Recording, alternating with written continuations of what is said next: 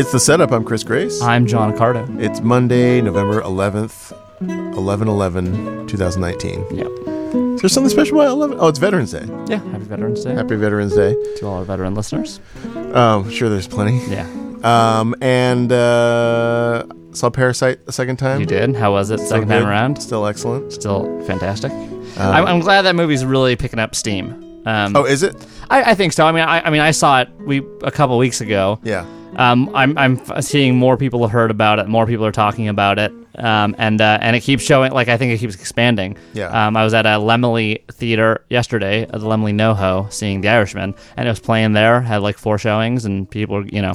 So I think it's expanding a little bit. Um, so I think people are my friend Casey, who co-hosts my basketball podcast, Mm-hmm. Right. um, uh, proposed that we do a because I basically have three podcasts: Right. magic, basketball, and theater. Yeah. and he actually proposed that we do a four-person podcast about Parasite that Yeah, we put out on all of the streams. that'd be hilarious. I'm so into that. because everybody has watched it. Right. Um, how did it, did Eric like it? Uh, yeah, everybody, Hmm. everybody.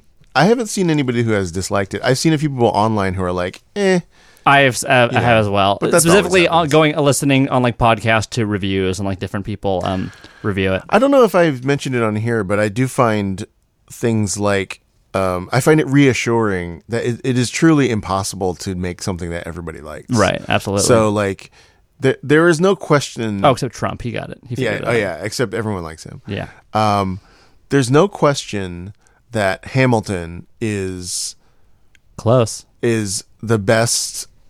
I mean, I would say the best musical that's come out in the last 15 years, but also just the most um, respected in terms of craft and Sure. right? And even that has a significant amount of people that are just like, it's overrated.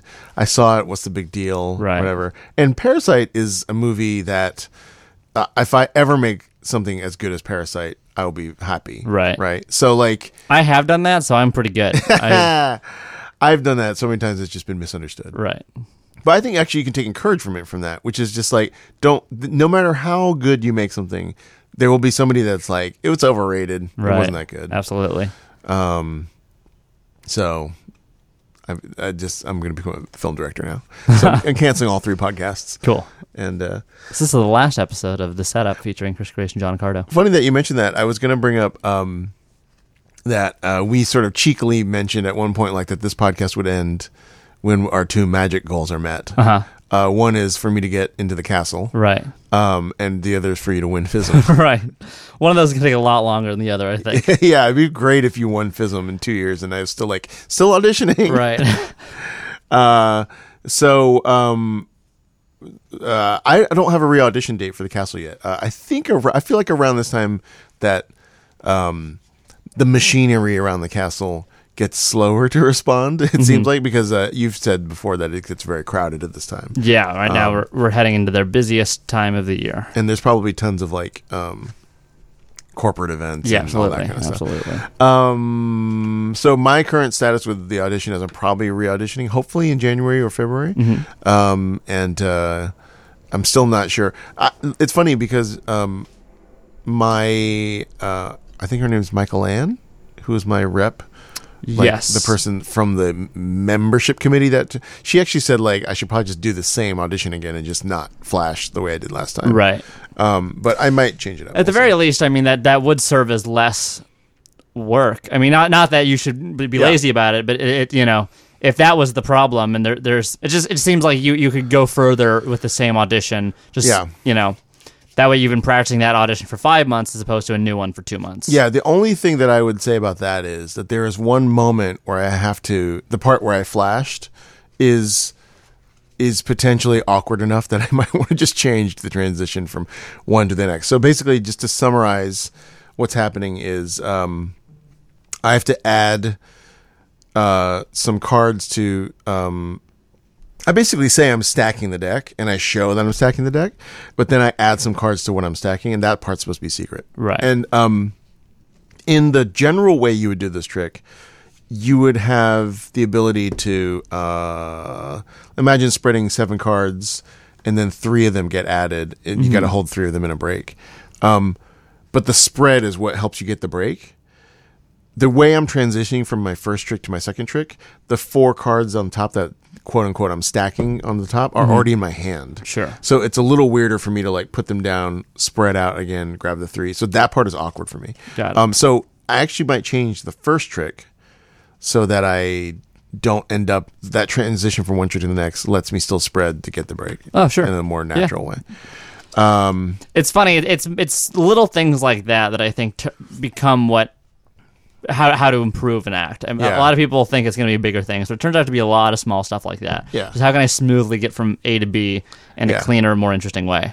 What what I what I what would disappoint me if I have to do that is that my first trick, which is very short, is one of the only things in the in the audition now that I actually kind of wrote the script for, and also I like that the the hidden part of the stack for the second trick is in is already set up when I do the first one. Right. I love that. So I really like that. Like, but also I Those are don't. great. But I also don't know that that subtlety is in the in the form of this audition.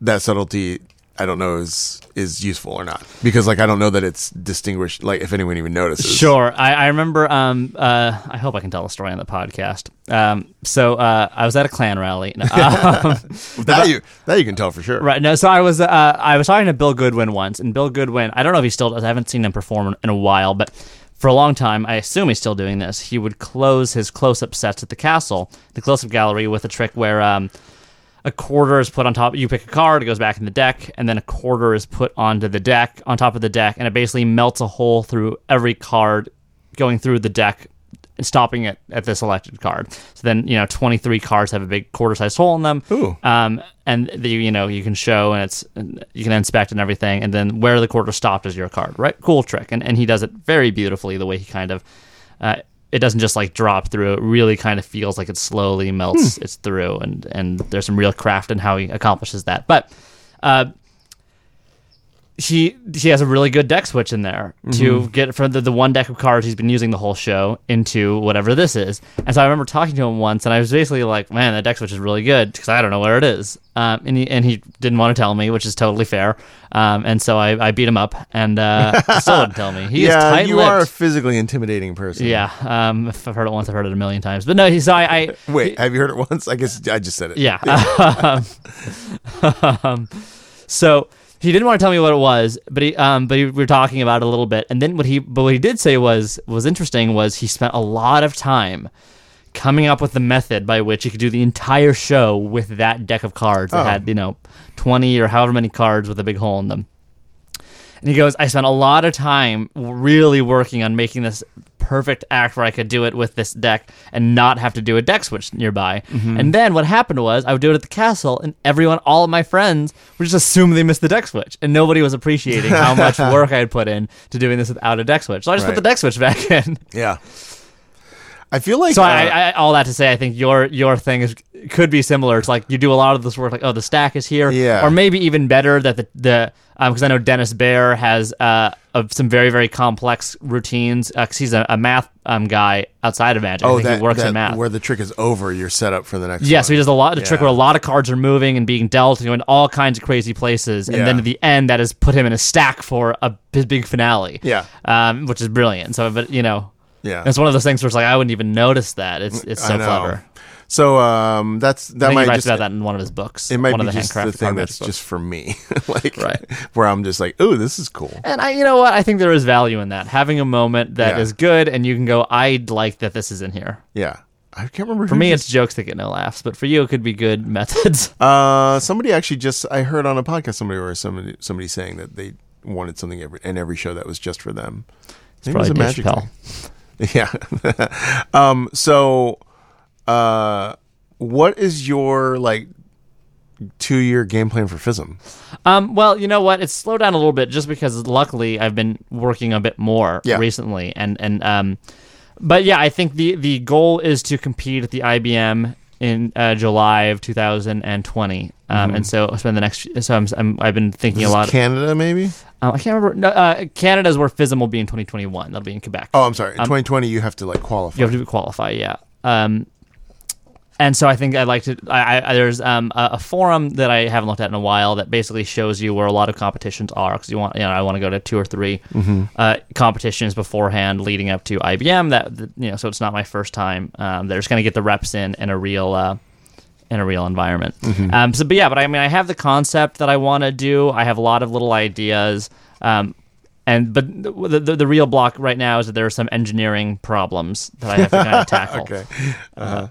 But you know. FISM feels very uh, technology heavy. I mean, yeah, it, it turns into that just because people, you know, what what happens is, uh, look, not for all you purists out there. Yes, there's a lot of sleight of hand at FISM, and you need to be a lot of the people that win FISM are, are very, very, very s- strong at sleight of hand, no question. You, you and, and and skill and technique is, is one of the one of the categories um, that you're being uh, scored on.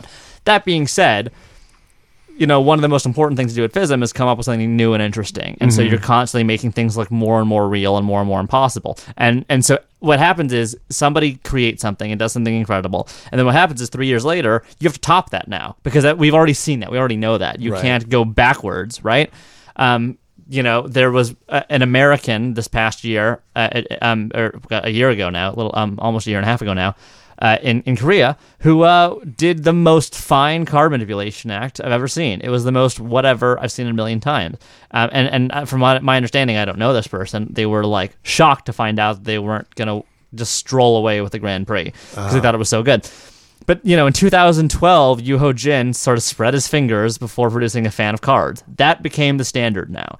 Um, so at, at something like FISM, you can't go back. If you're doing a back palm um, and you're just back palming a card, you're done. Uh, Yeah. Because we've already surpassed that. How you know dare you expect? That red button's gonna get hit. Right. Uh, you know, usually not that bad. I think um, I, I think it only No, I happened mean like John's once. gonna go over and press it. Yo, yeah, in, in my head, absolutely. And Um, the only times I advocated for the red button last year, I'm like, yes, they should have been disqualified as acts that were genuinely offensive. Right. Um, and I think I've told but one that of the- didn't actually happen, right? No, they didn't. One one person from Argentina got it because they were just terrible. Uh-huh. Um, but I think they were the only one who did. But I, I but if I were a judge, there were two acts I would have hit it on just because I found their content to be offensive, Mm-hmm. um, and that is the time I don't feel embarrassed about it. Right. Um, I, I I- I disagree with the use of a red button for quality. Yeah. Um, but I think for well, especially because also I feel a little bit for the red button for quality is like how long are the acts anyway? Like uh, ten minutes, yeah, mean, fi- so- between five and ten minutes. just like just sit through a bad ten minutes. That's Right. And I, I mean, I think the the the way I've heard people describe this was basically um, was basically along the lines of like if you're a judge at a competition, it is your job to watch the act because you don't know what's going to happen in the last two minutes. It might improve. Right. Maybe not enough to win an award, but it's your job to watch and judge the acts. Um, not to like. It might be like I meant it to be bad the whole time. Right, uh, like an Andy And then he- Kaufman. then he, like flies out over the audience. Right. Oddly enough, I was a little relieved because the person who did bad at FISM got a very mediocre sc- score. Uh huh. You know, I mean, it's like if I mean, you, The the manipulator. yeah. Uh-huh. Um, and uh, um, if- years earlier, he was on the defense of you, the use of the red button on Facebook and several forums when people were, you know, like, oh, th- this is sad that this happened. Yeah. Can we maybe relit- litigate if this is kind of how we want Yeah. this competition to be in the spirit of this competition? Because it happened like two or three times in, Yeah. uh, in 2016. And, and and he was like, nope. And he was all, all of them like, nope, these are the fucking rules. They sucked. Someone should have told them they sucked. And so Right. now, uh, you know, it's nice that three years later he was He got a told just on the score. biggest stage, like Yeah. you're you're not even bad enough to talk about. and uh, the so wait, the competitions will be in North America ish. uh, yeah, Or so I, I you know I, AWS. I actually do not know where IBM is next year. I'm, I'm gonna have to. Uh, Um, and will you prepare like the same uh, ten minutes that you?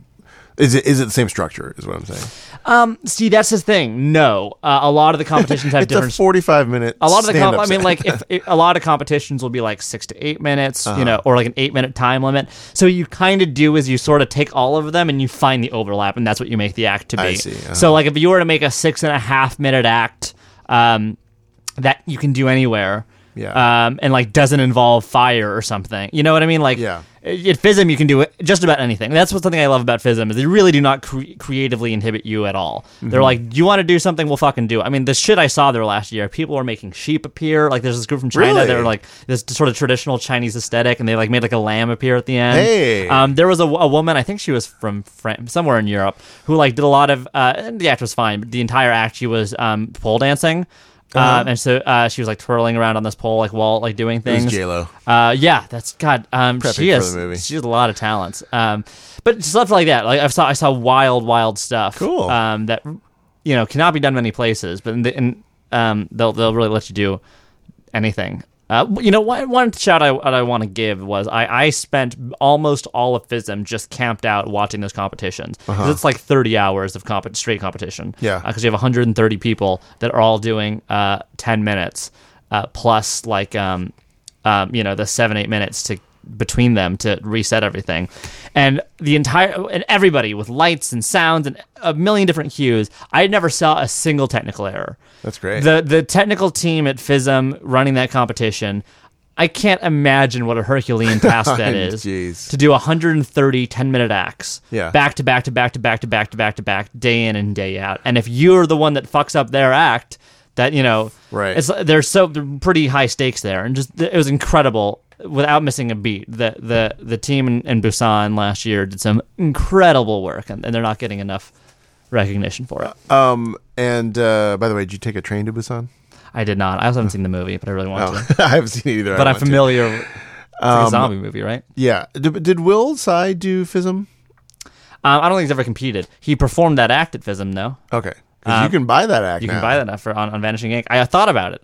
I mean, it's surprisingly inexpensive. It is, and that's almost why I bought it. So for those that don't know, that's probably sold out now. Because within three days, it went from like we have three hundred to less than Oh, really? 50. So my guess is that it's sold out now, or maybe that was just you know some I sales. might just buy one for the podcast. Uh, yeah, absolutely. It's a tax write-off. Uh, so his like Rose uh, Matrix act that he did on AGT is for sale for three hundred dollars, which is surprisingly affordable. Now, granted, to anyone listening to this, that famously doesn't work. This you can't do it anywhere. Even like if you just film it, you still need to edit that so like the lighting and shit looks good. Uh, it's um, you like couldn't buy it and do it live. That being Um, said, it's still available for pre-order. that being said, I think it's cheap enough that there's probably some smart applications. Like I, I would spend them if I could afford it. I would spend the money like, on that to learn. to, to learn to you know uh, not literally, but like strip it for parts and go, what can I do with this technology that Yeah. might actually work? And that's where there's a a, a a matrix that I came up with you know last year that you and I Right. worked on a lot. Um, that with a similar mission, it was like, how do I take the style of magic that some people are doing on AGT? Right. won't name any names, but be able to do it in a way where it could be performed live in front of a real audience. Right. Um, the same sort of the same uh, quality, but Yeah. be able to do it live. And then that's where that coin routine came came from. I believe that some version of this table. So there's been some Will Tsai stuff that's been for sale before, Mm-hmm. uh, and has been in more like the fifteen hundred dollar to Right. to three thousand dollar area. and you were the one, I believe, way back in the day, about a y- little over a year and a half ago now, um, when we were just becoming friends and you were talking a lot about magic and stuff on, on Facebook. Yeah. You sent me a video of a guy. Oh yes, who debunked it? A little yes. bit. Um, he, I, I don't remember his name, but he like, he has like face paint It's, from like the nose uh, down. Captain Disillusion. Sure. And he was doing a video basically uh, targeting Will Sy, but Yeah. his a lot of Uh, people some of his, especially some of Will Tsai's other uh, social media videos. Right. And so like some videos of his basically saying this is these are edited and this is how and he's able to break down really like to frame rate to everything. yeah, Um, not only is America's Got Talent performance, but yeah, some of the stuff he Right. puts up on YouTube and things. Um, and on, on I feel like I should, you know, in solidarity be like that's fucked up. On the other hand, the the the the tone he comes away with at the end of this video video um, really makes me in favor of this guy's mission. He's basically like he basically said something along the lines of magicians work really really hard to make this stuff look as real as possible. It Right. cheapens it when there are people faking it because then it makes it kind of you know spoils the spoils the whole thing. Yeah. Um, and you know what? With that lens, f- f- you know, keep on going, Captain Captain Disillusion. Yeah. Um, so for my, my initial response is like, oh fuck this guy, you know, just more Yeah. mass magician bullshit. You know, why do you need to go out of your way to ruin these things? He but when did- he's ruining stuff that is faked, then I'm all for it. Yeah, he Should be de- he ruined. debunks a lot of like viral videos that it's right. like it's like, look at this crazy trick shot we made. Yeah. Um and the the Will Side stuff was that when he did the Rose Act on TV, that they had um, mostly a, mo- a lot of it is that they had manipulated the black levels. So actually, in I would say a year later, I'm less hard on the Rose Act issue because, um, well, actually, it's an interesting conundrum. I, am pretty hard on it, and I will tell you why. But go, you go ahead. Well, the question is is so so even when you purchase this thing, it's like you can't do this up close. So Right. it's not meant to be a close up performance. Does it tell you that? Does it warn you that? Um, Yeah, and it says basically you kind of have to do it on camera Right. almost because it uh, it's it needs the distance of a certain distance for the effect to work. But the, here's the conundrum: the the moves and the the I would say the moments of magic in it do feel like close up magic. Right. So you're basically saying that it has to be like a close up act that's done on a video screen. Right. So if that is the f- medium that you're creating a piece of magic in, then that would include you making sure that like when AGT um, lights their thing th- or when they do run posts on this video that they use black levels to make sure that like the little black art is not seen. Right.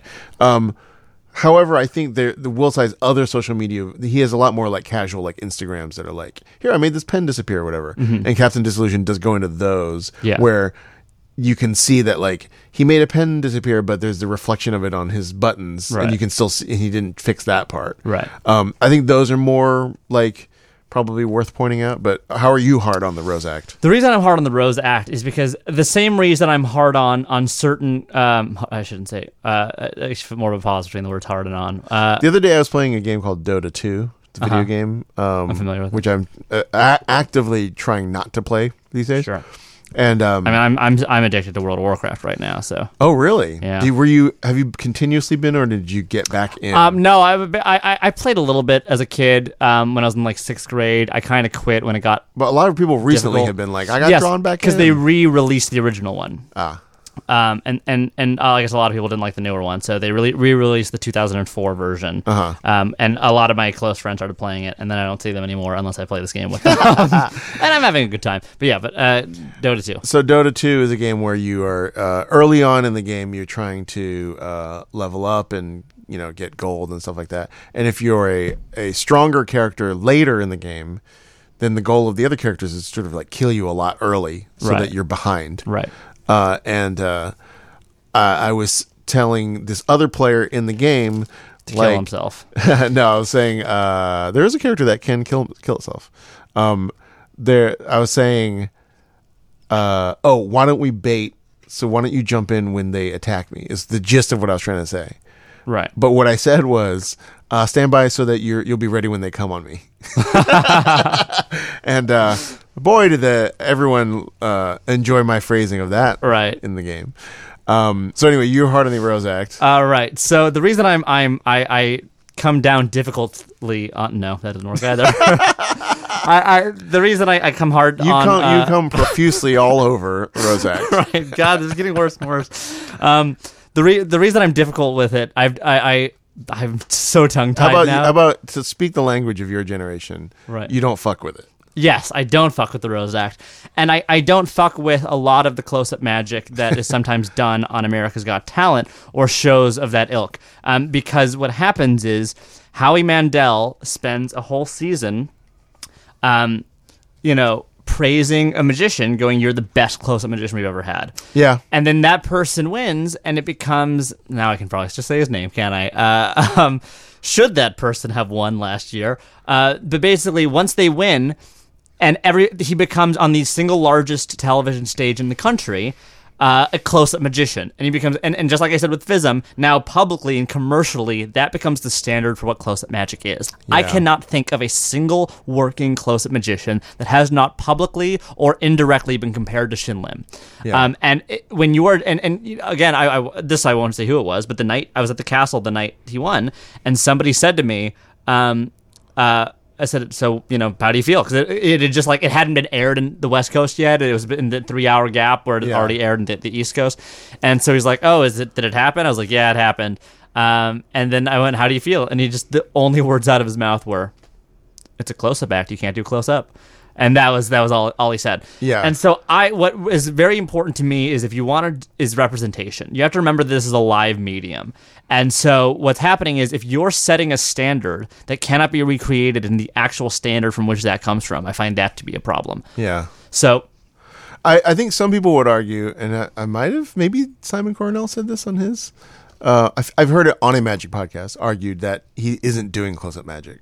Right, and That- I, and at FISM, that type of act is popular. Right. Eric Chen has a similar act. Now, I granted, I sat in a room and watched Eric Chen perform that act, Yeah. as did ten judges, j- you know, watching FISM. So I, I don't think that can take the same level of credit. There are ten people watching it, and they gave him first prize. Um, But it's through a video screen primarily, right? um, you know, it's- I don't. Well, I mean, the, the judges can see. The judges are, Uh-huh. are sitting front row. Um, and that's that's. Uh, I, I don't really know. But how close are they? not super uh, 10 feet i mean you know Yeah, yeah. there's some distance uh, so I, I don't know all the ins and outs of it but i know that it was done live and given an award based upon that performance Yeah. um, I guess the thing I would say is that it's not like Shin Lim has created this mode of uh close-up style things on a stage like it seems sure like a this- lot I of mean, FISM pushes the toward same that. yeah the same way that um, you know mcdonald's didn't invent the hamburger you know yeah i Uh, guess didn't Shin Lim win he also won FISM though right Shinlin went now. Grant and, and, and I will s- and I will say sh- the, the, that act is good and it's Uh-huh. very strong and it's done and it can be done live and its use of black art is very clever um, and and and and conscious to the to a live performance. Right. Um, that was done. That was uh, one of his Penn and Teller performances. Was most of that Vism act edited yes in this some is degree? uh all silent the smoke in his mouth yes, and all that stuff. um, which is at this point all of them. Um, but uh, uh, but I believe also one of his acts on America's Got Talent was a you know three minute abbreviation of this act. I just think people look weird when they have the smoke in their mouth. It uh, Oh, always sure. Mm-hmm. just seem- or when they got that card in their mouth, or it always just looks Right. looks weird. because Uh, you can't look cool letting that go. You re, you can't look cool, and you can't look cool having it in your mouth. It just Right. like Just a little puffy, but yeah. yeah. So, um, yeah. So there's a lot of You, acts. you make a distinction between those moments in his career versus what he won AGT with. sure. Uh, uh, yeah. Because if it can be done live, great. I, you know, I don't know. Maybe he's got elements of that AGT thing in his uh, live show. I think he does. And but but anyway, what I was saying was, at fi- you you hear a lot about this now. Some people and they some people say it like with a positive attitude, and some people say it with a negative attitude. But a lot of people think that there should be kind of a new category for FISM that's called stadium close up. Um, and that is what they define people like Eric Chen Yeah. and Shin Lim as these close up acts that can't be done close up and have to be done like you know on a big stage with through through the lens of a camera. Yeah, I mean that's why we got to buy this uh, Rose Act. Um, I would I would love it if someone just bought the Rose Act and just brought it to FISM. right. and just like uh, although this specifically says you can't uh, you can't perform it without on TV or, or, or in a competition or something. It's got a it's one of those things that has a bunch of like caveats that come with it. Right. Let's see. But I mean but it is fascinating that you can kind of get access to the technology for $300, Right. which is like just in the grand scheme of things. I mean to get one of those like uh uh, what do you call it? Like the blizzard blower things or whatever is like for a Kevin James Oh sure. Th- those are like really Like expensive. the table with the fan in it. yeah. Um, those are much more expensive than this. I wonder if do you think this helicopter can get picked up on these mics? No. There's a helicopter outside. uh, John's being stalked by a helicopter. Right. No, I think it'll be fine. So anyway, to sort of cap that off, I think that magic is not popular enough, um, such that the way it is represented on TV uh, does not matter. I mean, Yeah, I a guess, few um, arts have surpassed that, but a, we- a comedian doing weird shit isn't going to spoil comedy. Um, a magi- and not not saying that there have been bad performances on on magic uh, of magic, but I think it is important that you understand that magic exists mainly as a live medium, and that uh, the way you represent it on television has to, in my opinion, has to be somewhat um, faithful to that in some regard, such that you're not hurting other close-up magicians who cannot recreate something that's being done on TV live. Yeah. And then when people see them, they go, "They were fine, but they weren't as incredible as this guy on TV who I Right, saw." right, right. I Uh, think um, that's important to me. I think that uh, I, I would. I, th- I think you could also argue though that he's brought a lot of positivity and exposure to magic. Oh, I in a think way. he has. I think he has, and so That- that, that's why you know if people ask what I think, I have a conflicted answer, and I do. Um, also, I think that one of the you just made me think of the fact that like magic. I think we talked about this before. We talked about how at the Penguin Max convention, I was like, oh, it's like you have pop singers and opera singers in the same Right. convention, but also like there aren't very there are very few creative mediums where it's like it's got to be the same between when it's live versus TV. So like you know if if you go see a play just if someone gets killed in a play, it's not going to look as good as it does in a TV show or movie. Like you don't expect acting to be just the same, Yeah. in in live or not. And um, so I would say that is also that because magic is a much smaller field, it isn't it isn't. I, I think it probably is big enough to sustain that diversity between of experiences, so that um, hopefully a person isn't at the close-up gallery being like you know i don't know um like disappointed that they, they didn't see Sure. you know this incredible like stuff um i also think that the the magic that's been on tv like shin lim and eric chen has also to a degree broadened what people think magic could look like Oh, sure. um, and I think that's good. And then it, in a way, there are a lot of like Instagram magicians who uh, have caught up to some of those things. Like some of the things that Will Tsai does that Captain Disillusion is critical of um, are like color changes or vanishes that like I have seen very close equivalents of in real life. Absolutely. Um, and I wonder if like it's a thing that like ten years ago, people would have been like, "Well, I can't do that," and now ten years later, I feel like there's people uh, that are just like, "Well, let's figure out a way to like do that," you right. know? Absolutely. Yeah. Um, so they've kind of caught up to the to the lie in a way, because I think we mentioned last time Eddie and his partner. right. They're they are they do some vanishes that are crazy. Oh, unbelievable. Um, and also I've been seeing a lot of like color changes recently. Um, some a magician that you don't ca- particularly care for. Uh, I uh, one of the very few that you mentioned that you just I think it rubs you the wrong way. Uh, he has a particularly like um, abrasive, arrogant view about like how hard magicians should work and how how difficult moves should be. Uh, I think you saw his lecture. yeah. Okay. I was. okay. I, I had a feeling that's who you're talking about. He doesn't have much online to like look at, but Sure. there are a couple, couple like where he just demonstrates like a color change, and it's Right. like, holy shit, that's Oh, he's no. That's the thing. Yeah. From the wrists down, he's great. and that is not my quote. yeah. Um, so anyway, you are back at the castle December in December, right? Um, Mm-hmm. 9th through fifteenth. Late close up. What do you want to talk at all about? What you are? Uh, you want to tell me how you do all the tricks?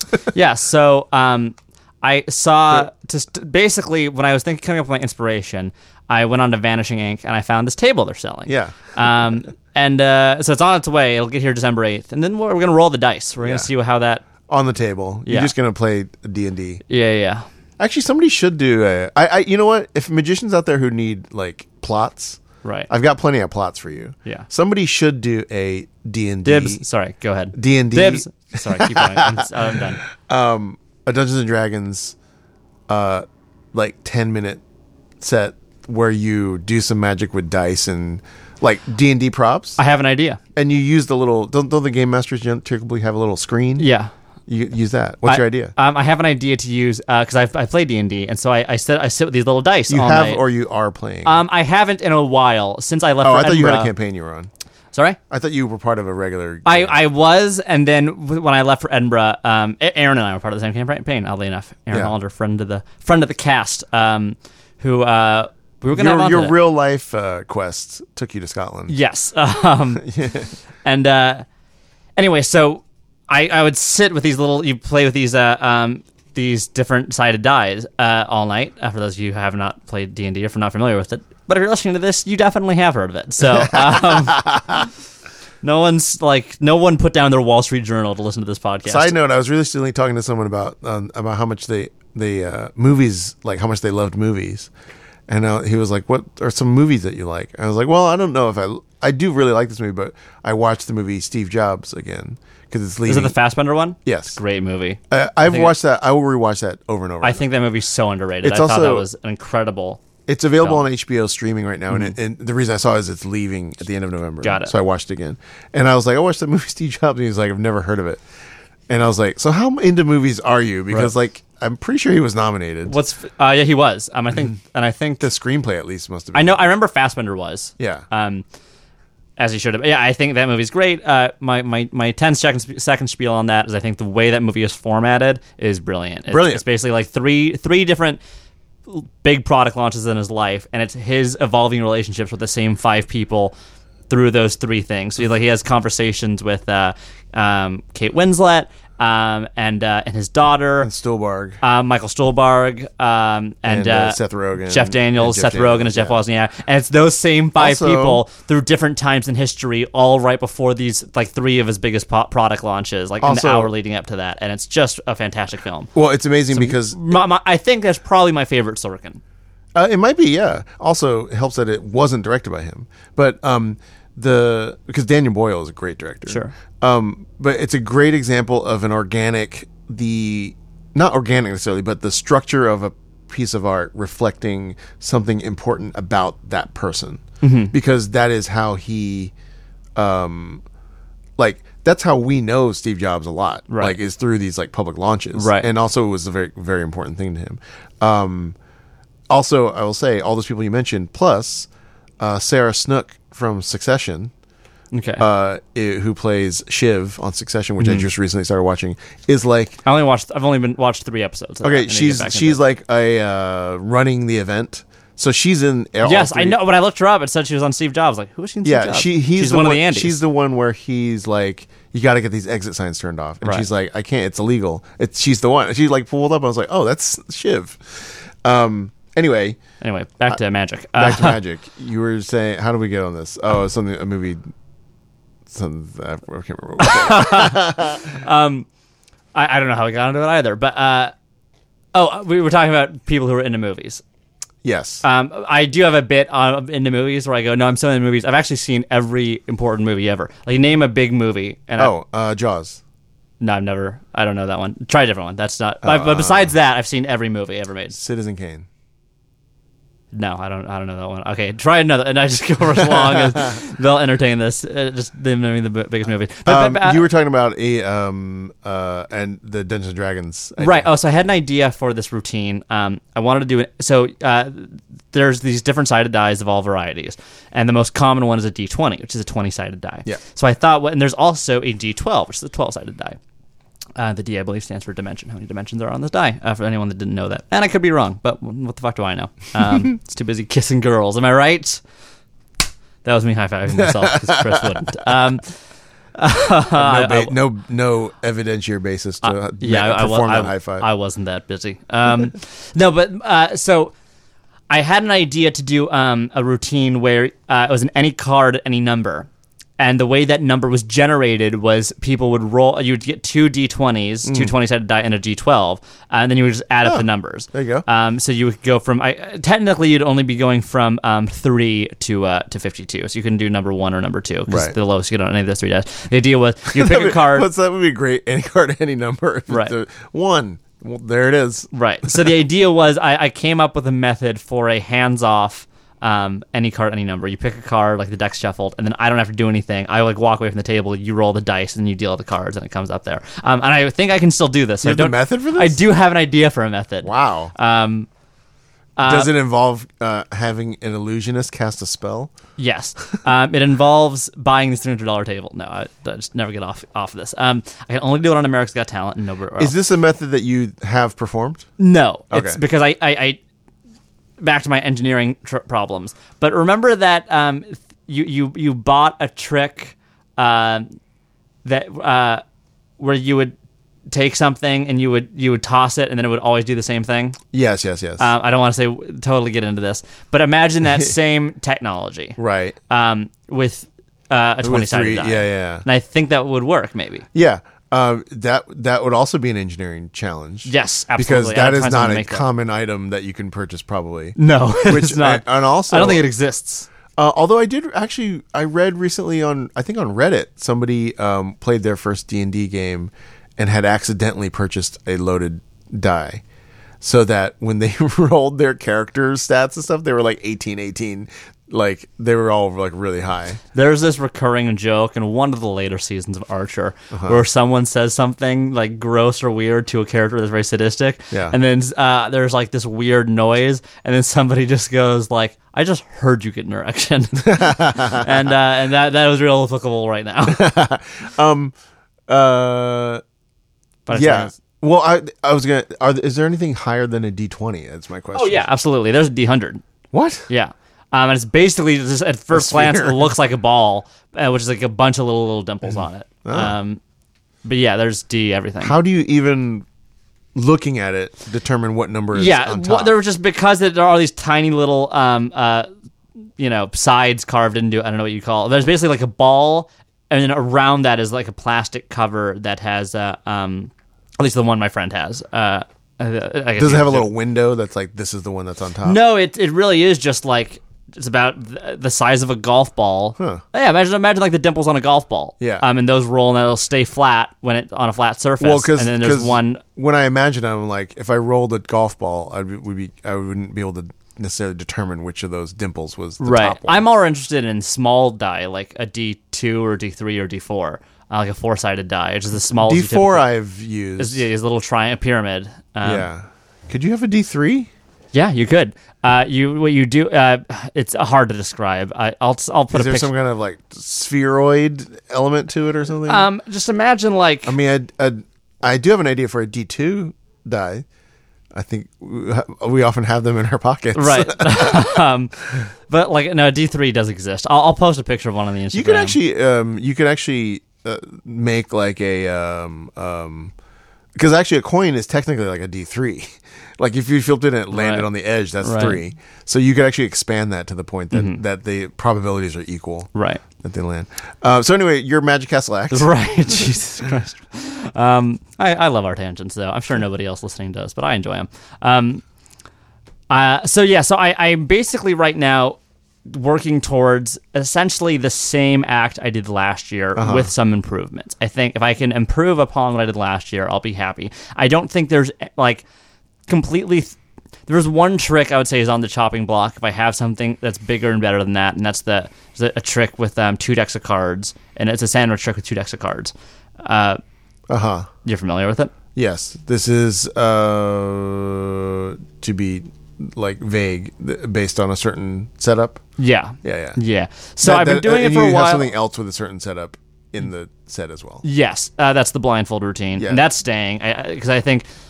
On one hand, I, I- what's nice about these routines is that I've been doing many of them for so long that it's not you just can, a, you can phone it in. yeah, I just I don't have to try anymore because I'm just I'm so good. Um, no, but what, I- what um, it's gonna be a soundbite. Uh, that helicopter's been hovering this entire time. Yeah. Now I think someone is being hunted. Uh, uh, we get helicopters in this area every once in a while. Um, Sure, I did park illegally, so I wonder if they're just really honing in on that. Well, have you seen Watchmen? um, I have not watched Watchmen. Well, yet. something from Watchmen's going to happen to your car. oh no. um, so uh, right. Um, what's nice that I've been doing these routines so long that on top of them, j- on on them just being like strong pieces of magic, I've been doing them for long enough that I've really kind of built. Um, like my character around them, Yeah. Um, and I feel very comfortable performing them. and you've done that thing of like it, they have failed in a hundred different ways. yeah, So you're kind of a little bit uh, Right. bulletproof. It's funny. One happened um, to my blindfold trick the other day. Ooh, what happened? Uh, and I caught it and I fixed it. And it's probably looked a little weird, but um, oh, And uh, so basically, you're someone's supposed to cut some cards off the top of the deck and hold them uh, in front of them. Yeah. And so what I had a blindfold on. Now I don't need to use the peek in the blindfold. I could de- do the real routine blindfolded, um, but I use it as insurance more than anything else. Right. This is one of the times I'm glad I did uh, because um, again, structural racism in the magic field. uh, exactly. Um, That n- nobody Asian can do these peaks. Oh right, that's right. Uh, you're telling me about that. Um, so, well, I'm sorry that I brought it up. At any rate, Just saying, you you have a privilege there. Yeah, Blind- no, blindfold you're- privilege. You're you're you're, at- you're you're correct. I don't even have a, a bit for that. Um, so this person reached forward, cut off about ten or fifteen cards with his right hand, held onto those, reached forward with his left hand to cut off the actual pile he was going to be holding onto, and then put the original pile back. Whoa, yeah. Which would which I'm done if he does that. I'm done. So because I just for insurance I'm watching him cut. I used to hold the cards in my hand as people did this, and it is stronger if I don't have to touch touch the cards. Right. Um, and they can't feel me. You know, uh, they they can't see me doing. So let that. me ask you a couple questions. Did he pulled out a middle chunk to get his portion, Mm-hmm. and then he put the top part back on top? Yes. Did he then leave it there? Yes. So did he leave you a break that you could recut back? To That's the way- exactly what I did. that's that's great. So I saw he basically left a tiny little half step. I picked up at that break, and I now granted, uh, because the reason I did this is I was doing um, a Magic Bar pop up event at the Avalon Hall in Hollywood Mm-hmm. um, for like a charity thing, and so uh, I did like two back to back sets, and they were like 15, 18 minute long sets. So I was basically doing some longer pieces, kind of trimmed all the fat and just like went through them because we had to like kind of reset and a lot of people. Um, so this in, instead of like usually I have a longer explanation of like how to cut, what you're doing, how many cards you have, just right off the top. Doesn't matter how many you get because a lot of people if they get too few or too many, they tend to try to go back and re and redo it. Yeah. Which in six out of ten times they they then do something that- that hurts me. Right, right. Um, so usually I, I- I kind of now have to explain that away before I get to it. But this I don't really have time to do that. So I just like a little experimental and a little dangerous. I just said reach forward, pick up about ten or fifteen cards off the top, hold them in front of you, and we'll pass them to someone else. Un- uh, clear enough, but just concise enough that I hoped we'd be okay. So he picks up those cards, cuts from the middle, puts the first cards back, um, ruining my stack and ruining this routine. Um, but he le- leaves a break, so I pick it up. Unfortunately, because I was so on the spot and th- this was so sudden, I didn't have a, I did not have a clever.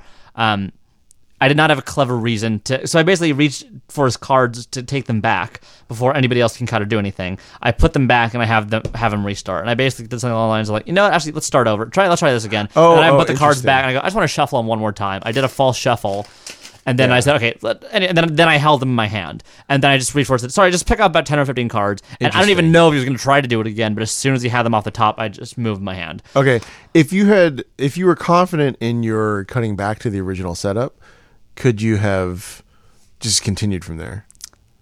What do you mean? Uh, so wait, he cu- oh he cut from the middle. You didn't mean for him to cut from the middle, is your yes. Ah, I see.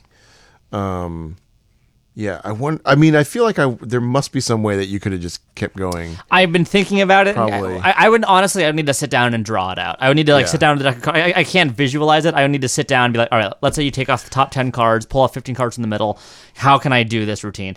My, the quick answer is, I think that I would have to immediately in that moment, I would have to make sure that you couldn't shuffle your cards anymore. I think I you think I got- would need to be using that peak to track a little bit more, and if you shuffled them, it would make it too hard for me to follow. Well, the other thing is that you would have to. Um, okay, well, imagine if you took out the middle like that, and then you got caught this, and you cut it back to the original, and then you peaked the bottom card.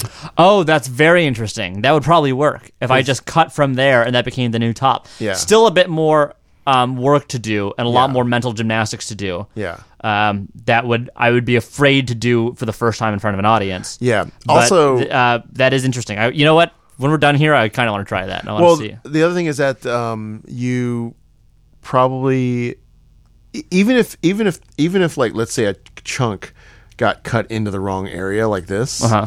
uh, I'm taking a top portion and putting it into the middle of the deck so that the this setup is like kind of fucked up. You could probably continue, but the reveals wouldn't need would not be this. You could probably continue if it was a different trick that doesn't end the way that that does. Yeah. because it's very complete how that trick ends. Yeah, the trick ends with me So- taking the, the second person's cards and naming all the cards they have in their hand. If it was a trick that was just like dependent on the stack to help you figure out a couple pieces of information, I bet you could you could fuck up the cut a couple times and, s- Mm-hmm. Right. and like ninety six percent be okay because Yeah. it's only affecting like two or three cards in the, in the Right. order. But because of the way that trick ends, I think that like now your other alternative is to shift. That the end is just like the reveals are much less impactful. Right. I mean, I'm. It sounds like. I mean, it's also amazing that you can think to do that, like in the in the middle of doing it, uh, like to just to see. That's like if I was doing that, I'd just be like, well. Let's move on to the next. just be like, let's just do something else, Right. or like, uh, you know, you're actually your card is invisible, right. uh, and And it's in this deck. yeah, it's in this other one, right. Um, so you think that the the two deck one is potentially if I were to take something out and put something else in, it would be that. That still has the biggest. So, the, for those of you that don't know, um, it's a routine whereby there are two. I, I can say what the routine is. I, I, I do it Yeah, I'll just say they're genius. It's out of Pitt Hartling's book, An Order to Amaze. It's a book that in, in his uh, book is called um, Catch Me If You Can. The idea is I give you deck cards to put in your pocket. Um, I do a sandwich trick with mine, uh, and then we're, I basically you pick a card, and then you pick the two cards that are going to sandwich it. They do so, and then those same two cards sandwich the same card in a different deck of cards. Mm-hmm. Um, and I use one of the alternate methods that he describes. Um, I don't use the, the main method because I'm a little lazy asshole. Um, and I came up with a lazier method. Uh, I, I use a lazier method. But um, that routine is, uh, I would say, has the most creative questions to it that I still have not answered with any finality. So basically, what it, what that involves is somebody names a card to start the routine, and then the idea is that card is never selected. But um, that's uh, actually let's let's let's talk about this for a moment. Um, this is something, and I'm, I'm I I I don't know if I agree with this note. I like the note. I was happy I got it and it got me thinking in a way that I might not have otherwise done. But uh, People Villanueva was performing last time I was at the Close Up Gallery. He was in the parlor, Mm. and um, great parlor magician, fanta- probably my favorite of last year. Yeah, Um, uh, one of I- my favorite stand-up acts. that Uh, I've yeah, seen. he- just he was really terrific. Just some really, really, such a really great style as well. yeah, really good performer. Uh, if Peepo is ever back in your neighborhood, um, if he's ever like back in the U.S. doing stuff in New York or Chicago, or Definitely uh, see him. Uh, definitely see him. Really, Uh, I worth also seeing. recommend he's got a pr- I forget what it's called, but he's got a good uh, video that he sells. Cool. Uh, that I'm not familiar with. Anyway, so he saw my act and he liked it and he was very, very kind. And a couple days later, uh, he respectfully said, like, hey, um, I have a thought for you and this one trick, if you're comfortable hearing it, send it to me on Facebook. And he was great and it was, I thought it was very nice. And it, yeah, it, he approached me Didn't, respectfully. didn't come up to you after a show like I got some. I got some. He's uh, like that was he didn't come up and go like that was wrong. You should be doing it like this. Yeah. Um, he, you know, he, he messaged me and uh, she said some very nice things. And he basically the, the way the routine goes, I have somebody name a card, and then I basically through you know I, I have somebody else cut and stop and and you know pick the two cards. Will be the sandwich. Um, I, I, I don't tell them that that's what's going to be doing, but Mm-hmm. that's the idea. They pick the cards that you know find the sandwich. They're- They go face up in the deck. The person cuts the cards and completes them. And then at the end, we spread through the cards, and those two cards have are face up in the deck with one sandwich between them, which is your card. Um, and then at the end, you know, I, I do this whole thing about the other cards. Um, you know, the other deck having the same two cards catching. There's Mm-hmm. sort of this build up to that. And he was saying basically this. I'm, I, I, you know what? I bet if I, actually if I'd prepared, I, I would uh, be able to find that conversation probably. But he was basically Then we saying can hear your great uh, um, Spanish accent. he didn't like the, his problem with that effect was in the way that the card was revealed to me the identity of their sl- of what they wanted their card to be was revealed to me uh, too early um, for that for, for the first half of that trick he goes the second half is very very strong he goes and it kind of felt like the entire trick was building up to the climax of the second trick which in a way it is. um, for i- i- in, In, in the structure of your close-up set, I remember it. You gave someone a deck at the beginning. Of at the show. beginning, yeah. And I think, um, and I have some thoughts on that as well. Um, and uh, uh, requiring the audience to bring a deck. yes, um, and I need, and I need, I just need five minutes with it before the show, and then I Yeah. take about an hour before each show, go through every deck, stack it, put it back in their pockets, and then go, okay, great, now watch the show. But no, so um, w- uh, he was he was basically saying, yeah, I, I think there is sometimes like. uh, I agree that it kind of serves for the climax of the effect in the terms that that first effect, the initial sandwich, Mm-hmm. if there's some reason why it doesn't hit super hard, I know we're going to a t- like hitting like a 10, you know, um, like we're, we're, Right, we're, right, we're right, getting to a 10. So while I would love this to also be a 10 or a 9, if it's a 7, but I know it's getting us to a 10, I don't totally mind that. Right. People was saying you I should mind that. And he was basically saying like just because you're getting to a better second effect doesn't mean that should come at the expense of the first effect. Right. So what he was saying is you um he didn't like because I the card is said to me and then we do the entire trick. But the ending card is with- named. Yes, the card is named at the top of the effect before I've Okay. done anything, and then throughout the routine, two s- now selected cards um, catch the Or- named f- card. Detectives. Two detectives, right? Two detectives. Let's keep the mythology going. Right. Um, keep the lore. uh, keep the lore. Uh, what are de- or what are detectives in the D and D world? Um, Paladins, maybe. I guess Uh, There, I there- think it's making- There's certainly rogues, right. But there isn't like a class that's like. Is there that's like investigator? I I don't know. There's an feel like there should be. maybe I'm, we're building a whole D and D show for you, right. Uh, I'd be so into that. and then you like get booked at like comic cons. Right. Oh fuck, that's a whole build my own little career. Yeah. Um so he was saying that the fact that I the card is named so early weakens the effect because he thinks and this is kind of what it becomes a debate and I tend to s- come down I think just differently on this issue than he does and I'm curious what you would think. What what do you think as a layman, not you specifically, because I don't consider you a layman, but what do you, uh, a- as a layman, think M- is is more plausible for me to find the card that I need to find?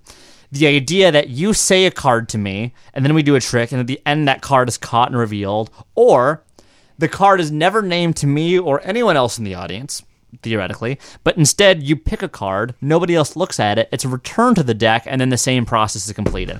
He was saying that that might be a way to strengthen routine because therefore I don't know the identity of the card, and therefore other people um, can't. Other people might be more willing to believe that I, I had less ability to manipulate the card. I tend to come down on the side that the card being removed and placed back into the deck that I'm in control of um, leads to a, a higher likelihood of audiences assuming that I could manipulate that card to be where I want it to be. I think there's a lower likelihood of that when they tell me what the card is. Peepo seems to come down on the other end of that fairly. I think I don't think there's really a right answer here. Uh, he seems to think that uh, the, the identity of the card get, being given to me early on.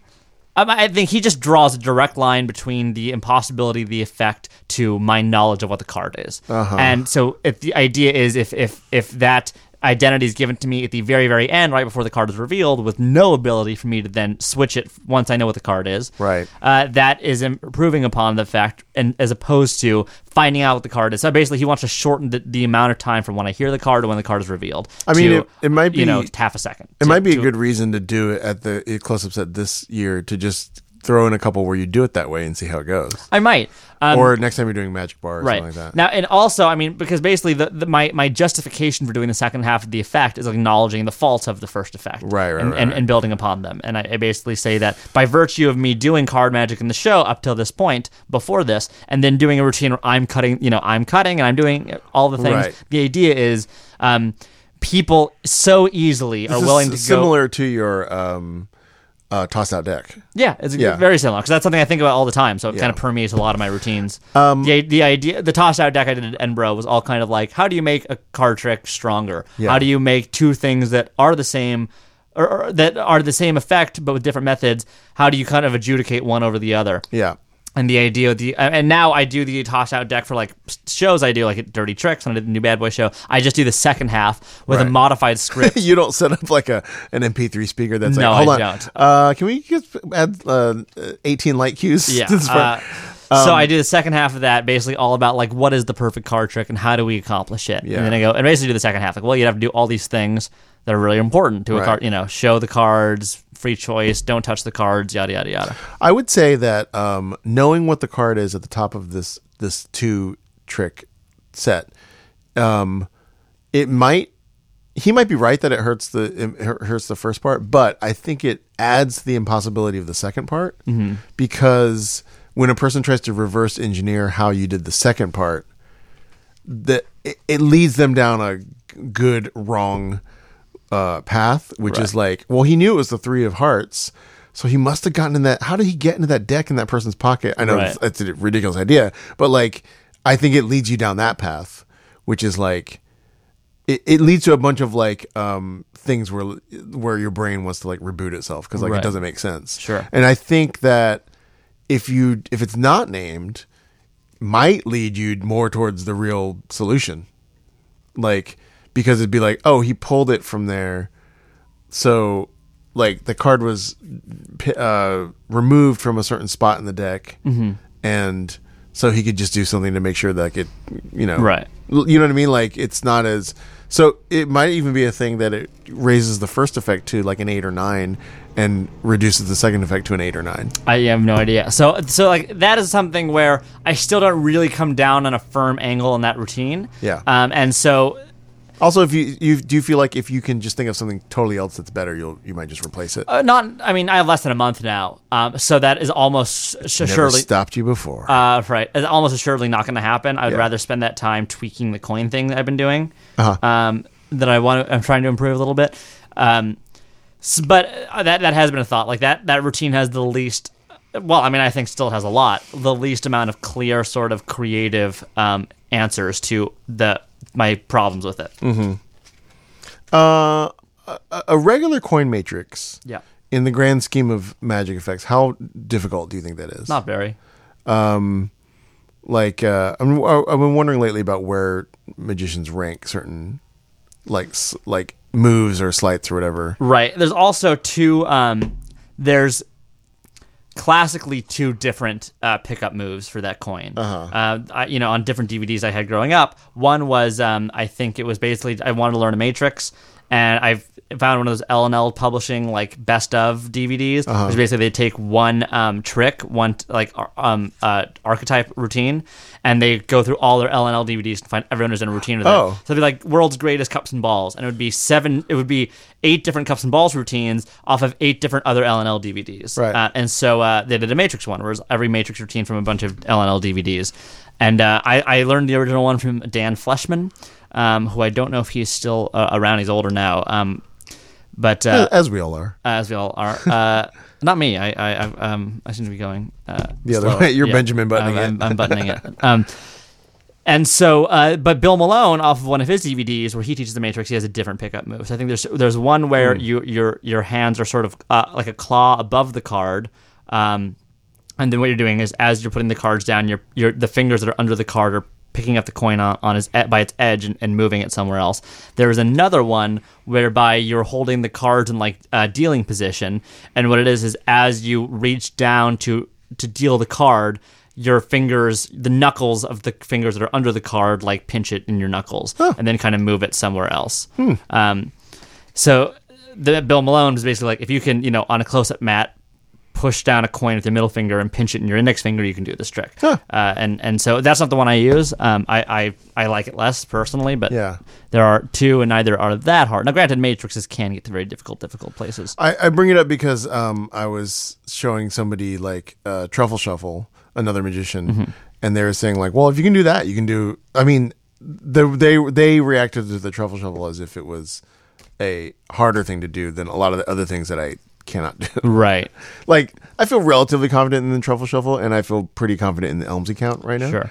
Um, I, mean, I can't do a clip shift. Never been able to do a clip shift. Um, Yes. And uh, uh, people tell me that it's easier than certain things that I can do.